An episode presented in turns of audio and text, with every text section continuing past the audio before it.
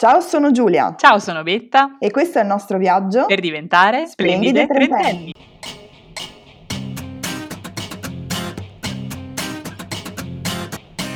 Ciao Betta. Ciao Giulia. Ma siamo, siamo di nuovo qui. Siamo di nuovo qui, è passato pochissimo eppure, ma sai, quasi ci prendo gusto questa idea della seconda... No, ma sì, ma ah. perché? Cioè, facciamo tutto questo lavoro a gratis. Per la gloria. Per la gloria. Due volte a settimana. Ah, che fatica, perché fra un poco arriva la live. Vabbè ragazzi, è un lavoro a tempo pieno, io non lo so.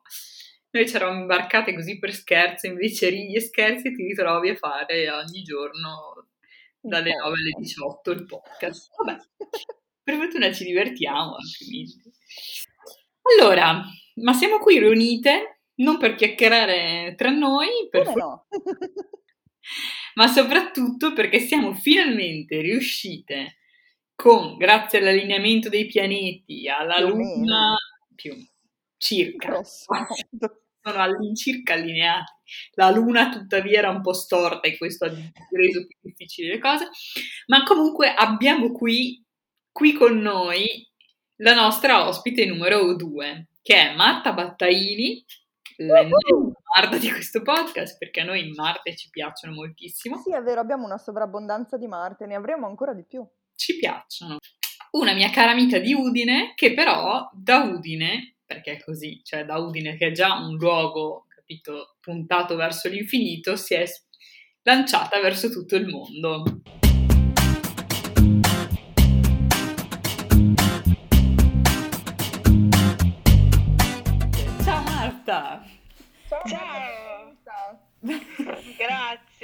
Dopo innumerevoli disavventure che non staremo a elencarvi perché sono epiche e incredibili. Diciamo che penso sia una delle ospiti che, ospiti che più vuole venire come ospite. Esatto. Chiunque altro si sarebbe arreso molto prima, quindi noi apprezziamo moltissimo innanzitutto la stubbornness, esatto. che in italiano si dice... Beh, la volontà, la volontà. Sì, Vabbè, sì. Quella, Volontà di ferro, sì. Praticamente ecco. stiamo, stiamo registrando tramite telefono senza fili, con un lunghissimo filo che arriva fino in Albania. Giusto. Che ci fai in Albania, Marta? Eh. Allora, al momento eh, sono qui con mio marito. Sono disoccupata, eh, felicemente disoccupata perché in realtà mi occupo di, del nostro bambino che ha quasi nove mesi. E quindi niente, Manuel lavora qui come cooperante a Valona e, quindi noi l'abbiamo naturalmente seguito per stare insieme. Però questa è solo l'ultima delle tappe della tua vicenda all'estero. Beh, noi ci siamo sposati nel 2016 e subito dopo siamo partiti eh, per il Congo inizialmente insieme. E Congo dove abbiamo lavorato sempre come cooperanti entrambi, io sono infermiera e e lui si occupava invece di un progetto di sviluppo agricolo, rurale. Abbiamo fatto lì insieme due anni, poi eh, lui ha deciso di proseguire con un altro progetto in Zambia, per cui ci siamo separati per otto mesi, lui è andato in Zambia, io sono rimasta invece in Congo e poi ci siamo ricongiunti a fine 2019 sì, eh, quindi io sono, ho deciso a un certo punto di, di chiudere il mio contratto e, e sono, sono, partita per lo Zambia perché la distanza cominciava a diventare un po' troppo difficile. Eh, immagino. Mm. Anche perché potete immaginare, cioè sono due paesi confinanti comunque, però i voli in Africa sono, sono abbastanza eh, mm. difficili, per cui sì, ci vedevamo, ci siamo visti due volte in questi otto mesi, era veramente poco. Mm.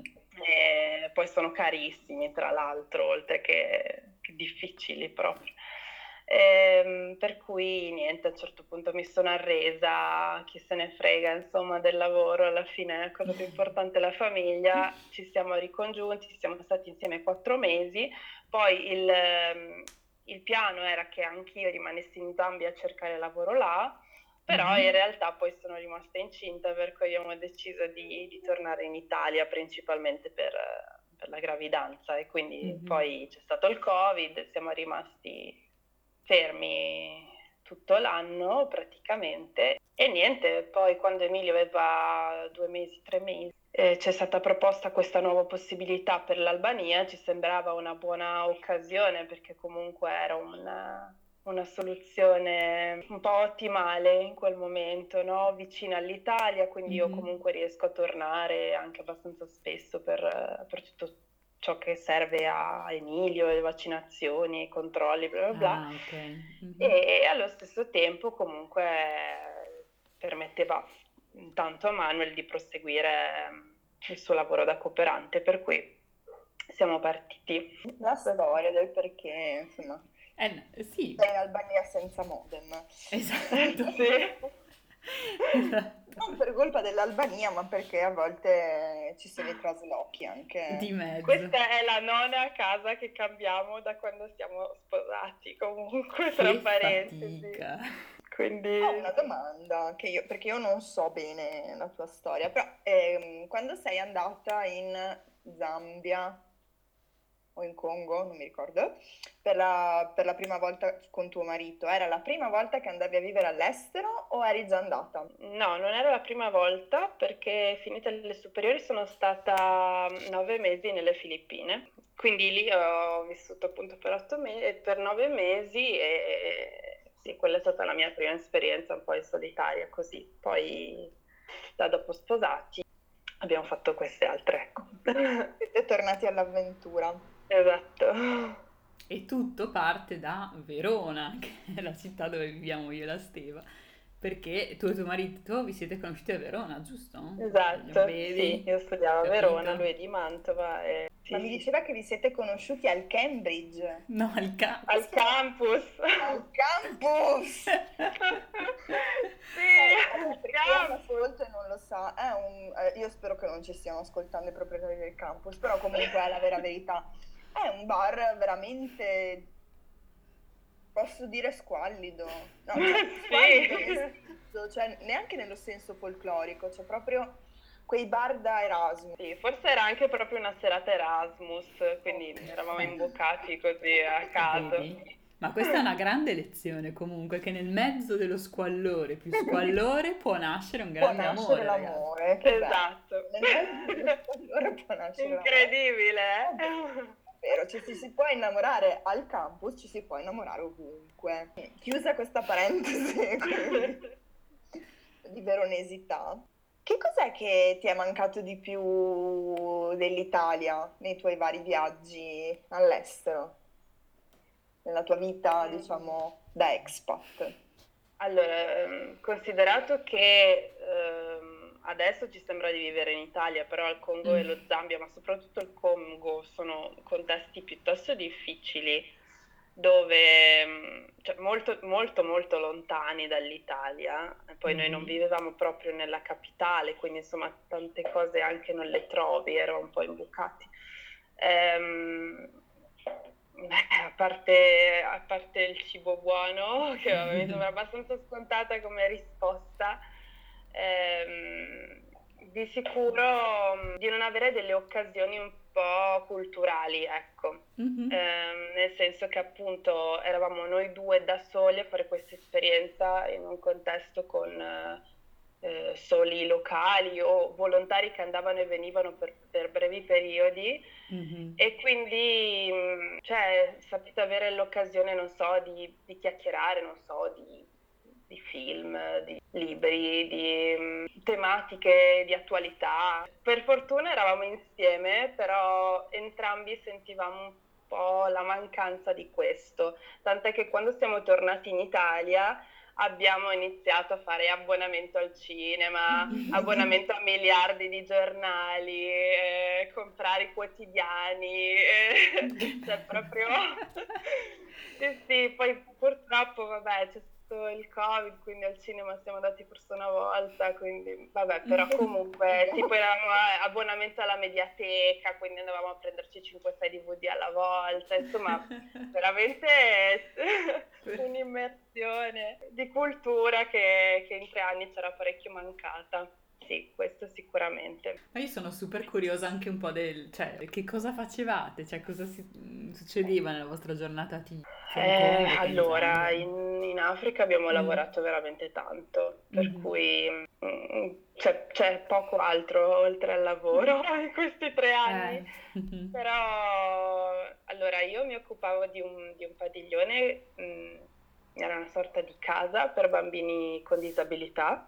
Mm sia fisica che mentale. Io mi occupavo più del progetto che era legato a questa, sa- a questa casa, quindi facevo un po' da referente ecco, da, da un punto di vista più del progetto.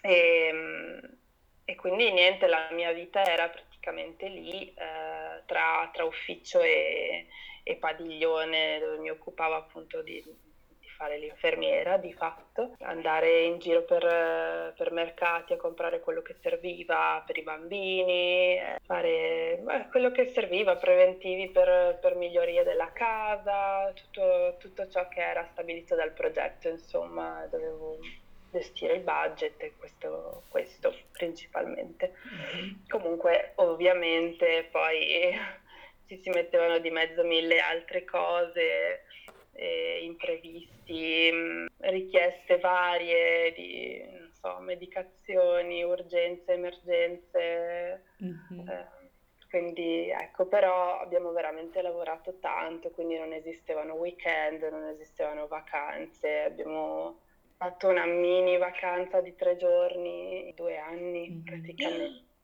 Sì, sì.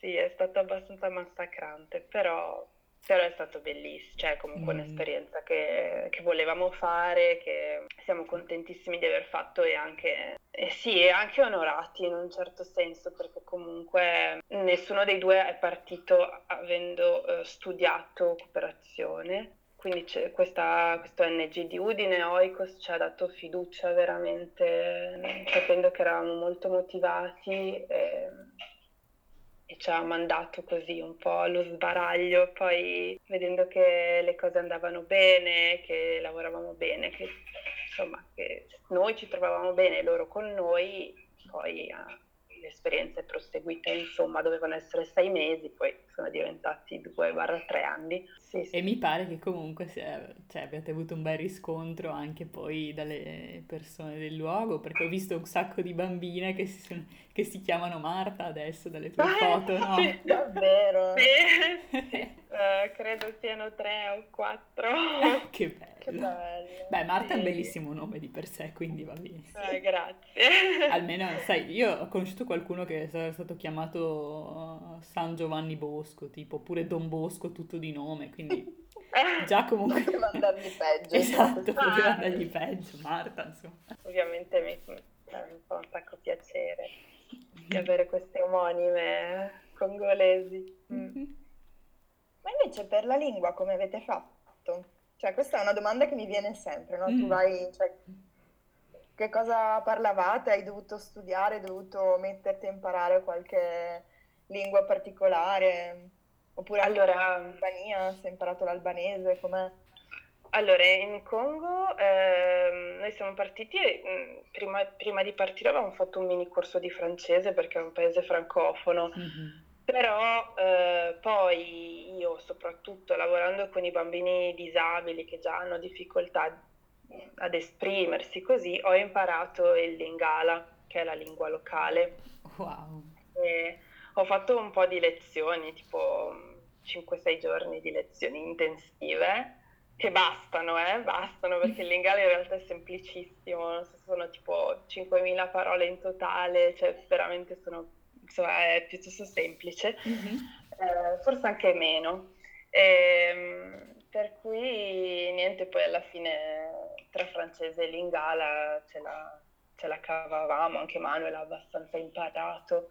Poi in Zambia, in Zambia si parla inglese e, e silosi, almeno nella zona dove eravamo noi, però il silosi purtroppo io non l'ho imparato per niente perché quattro mesi sono troppo pochi, poi non avevo mm-hmm. occasioni di stare tanto con i locali, per cui in Albania sì, sto imparando l'albanese, sto facendo un corso, però è abbastanza difficile, non è assolutamente paragonabile all'ingala, quindi... Eh, in albanese mi hanno detto che è abbastanza complicato. Mm, che... mm. Sì, io sono un po' affascinato dalle lingue balcaniche, quindi prima o poi imparerò anche l'albanese, perché mi dicono sì. al duale e io vado, pazza per queste robe. Ognuno ha i suoi problemi, io ho questo. Ma io farei una domanda, cioè tornerei proprio all'origine, cioè secondo te mh, mm, perché hai preso questa decisione di comunque spendere la maggior parte della tua boh, vita negli ultimi anni all'estero? Prima di te abbiamo intervistato un ragazzo che ha scelto di andare a vivere in Lussemburgo perché pensava comunque che l'estero gli desse più possibilità, alcuni preconcetti in meno, più facilità di vivere la propria vita, sì, come preferiva, insomma. Ma allora, diciamo che mm, facendo cooperazione è un po' ovvio che alla fine, a meno che, sia, che tu non riesca a trovare un posto in un ufficio centrale di qualche ONG, associazione, è abbastanza ovvio che tu debba, debba andare all'estero. Sì. La cosa negativa è che di solito i contesti non sono proprio bellissimi, ecco, perché se no non servirebbe fare cooperazione, cioè non sono paesi stupendi dove magari sogni di andare, ecco. Poi mm. non sempre, non sempre, perché tipo lo Zambia è un paese stupendo, secondo me, veramente bello. E, ehm, ma anche l'Albania, tutto sommato, eh? cioè nel senso, noi ci stiamo trovando veramente, veramente bene. Però comunque è una, un desiderio, una vocazione che abbiamo, abbiamo entrambi avuto fin da, da piccoli, diciamo, sia io che Manuel Ehm, per cui ci siamo trovati in questo e sì, avevamo entrambi il desiderio di fare questo nella vita. Ora non so mm-hmm. Se lo faremo per tutta la vita o, no, perché comunque non è semplice. Certo. Il fatto di dover cambiare spesso posto, di vivere comunque legati a dei progetti, quindi non, non hai neanche diciamo la sicurezza, no?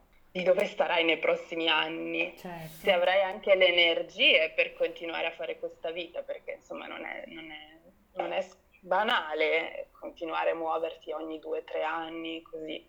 E poi c'è anche appunto ovviamente adesso il fatto che siamo genitori, quindi la nostra priorità è anche il futuro di, di nostro figlio, quindi. Scuole. Mm-hmm. Per il momento va bene così, lui è piccolino, di sicuro fino agli anni dell'asilo possiamo permetterci ancora di fare questo genere di esperienze, poi stiamo valutando ecco, anche la possibilità di ritornare e ovviamente fare altro, cioè mm-hmm. io magari riprendere a fare il mio lavoro e lui fare altro, perché appunto sì, la cooperazione in Italia insomma non è che sia così ti dia così tante possibilità, per mm. cui eh, questa è una bella incognita.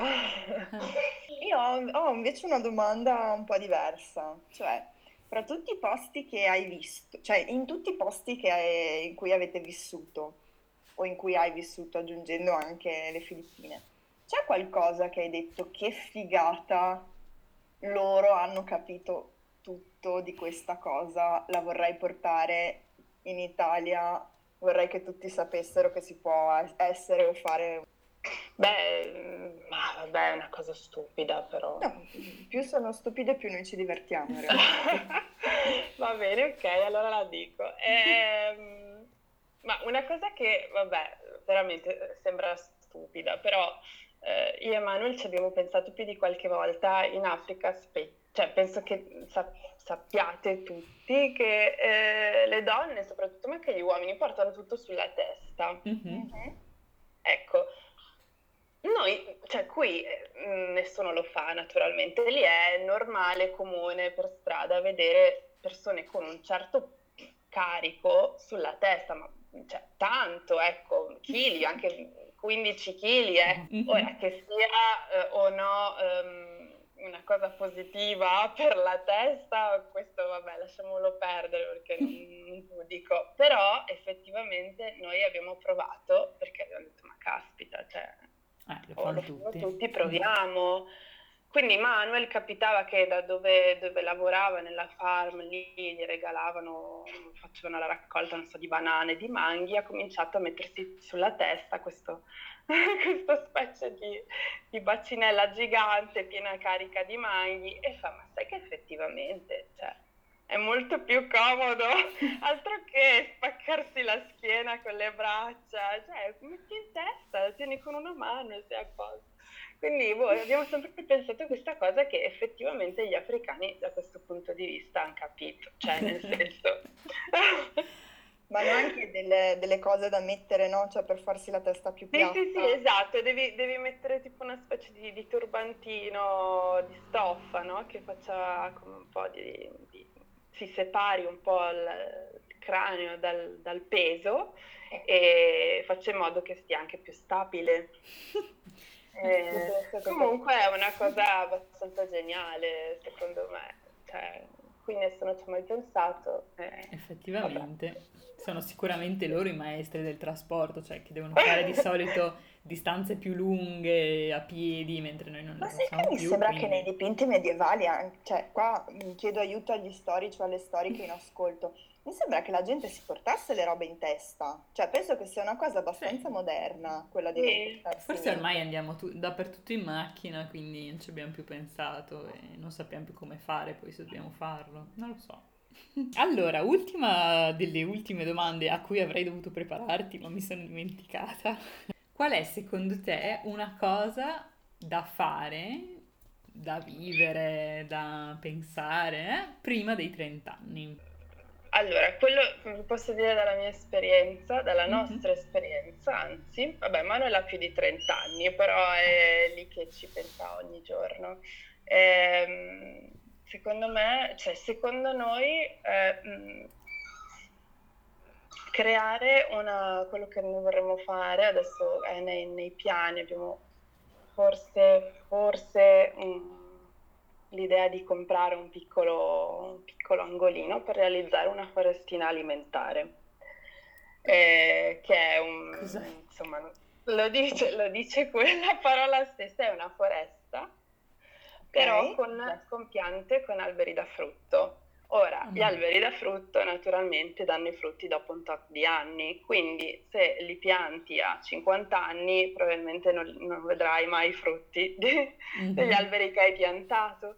Quindi un po' nella nostra ottica di come siamo fatti, insomma un po', un po ecologisti, così, amanti mm-hmm. della natura, eccetera, eccetera il nostro sogno è di, di creare prima possibile questa cosa. Ora, non solo alimentare, ma mista, ecco, però di sicuro la cosa più importante è eh, cioè, di farlo prima possibile per via di, dei frutti, che esatto, non di si poter possono, vedere i frutti. Non si possono gustare, per cui secondo me sì, piantare un albero, un albero da frutto e poter eh, poi, quando si sarà vecchi, ehm, godere dei, dei frutti. Bellissimo, mi piace tantissimo questo consiglio. Ci sì, lavorerò noi, sul mio balcone. Di fare il prima possibile, solo che appunto, vabbè, vedremo compatibilmente con questa vita da nomadi. Beh, potresti piantare un albero in ogni paese in cui cambi e poi... Sì, quello, quello non manca, però chissà, abbiamo piantato forestine dappertutto, ma chissà se le rivedremo mai. Comunque, intanto speriamo ci sono. Lasciamoci qui su questa nota così bella. mm, direi grazie mille Marta, ce l'abbiamo fatta, spero, no? Adesso diciamo, ce l'abbiamo fatta fare la chiamata.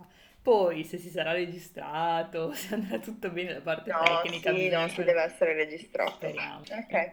Ciao Marta, grazie. Ciao Marta, grazie mille. Ciao, ciao, ciao. Ciao ragazze, grazie mille a voi.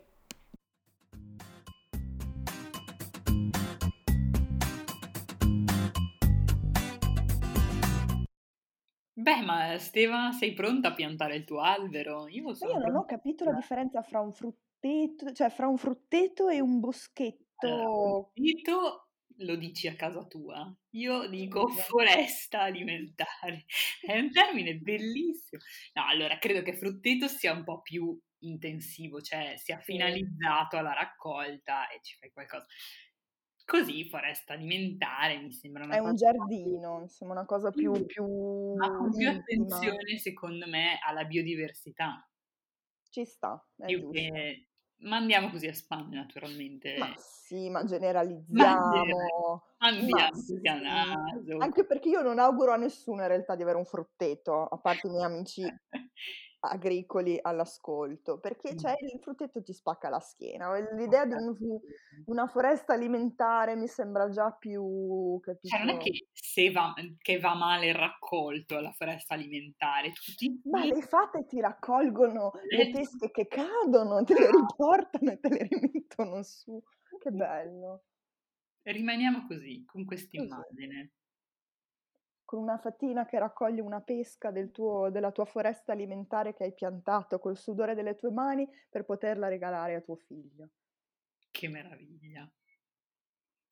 Bene, detto ciò, amici, amiche, ci possiamo salutare, ma ci Ci rivediamo molto presto. sentiamo Ci sentiamo domenica. domenica 25 aprile, tra pochissimo, per la puntata live con la posta del cuore. Ovviamente ore 21, ovviamente live su Spreaker, dai che il link ce l'avete, ce la potete fare. Scriveteci, diteci le vostre cose a riguardo del tema vivere all'estero e annessi e connessi. Se avete aneddoti raccontateceli che ci piace riderne insieme a voi. E con voi. Con voi. Ciao, baci!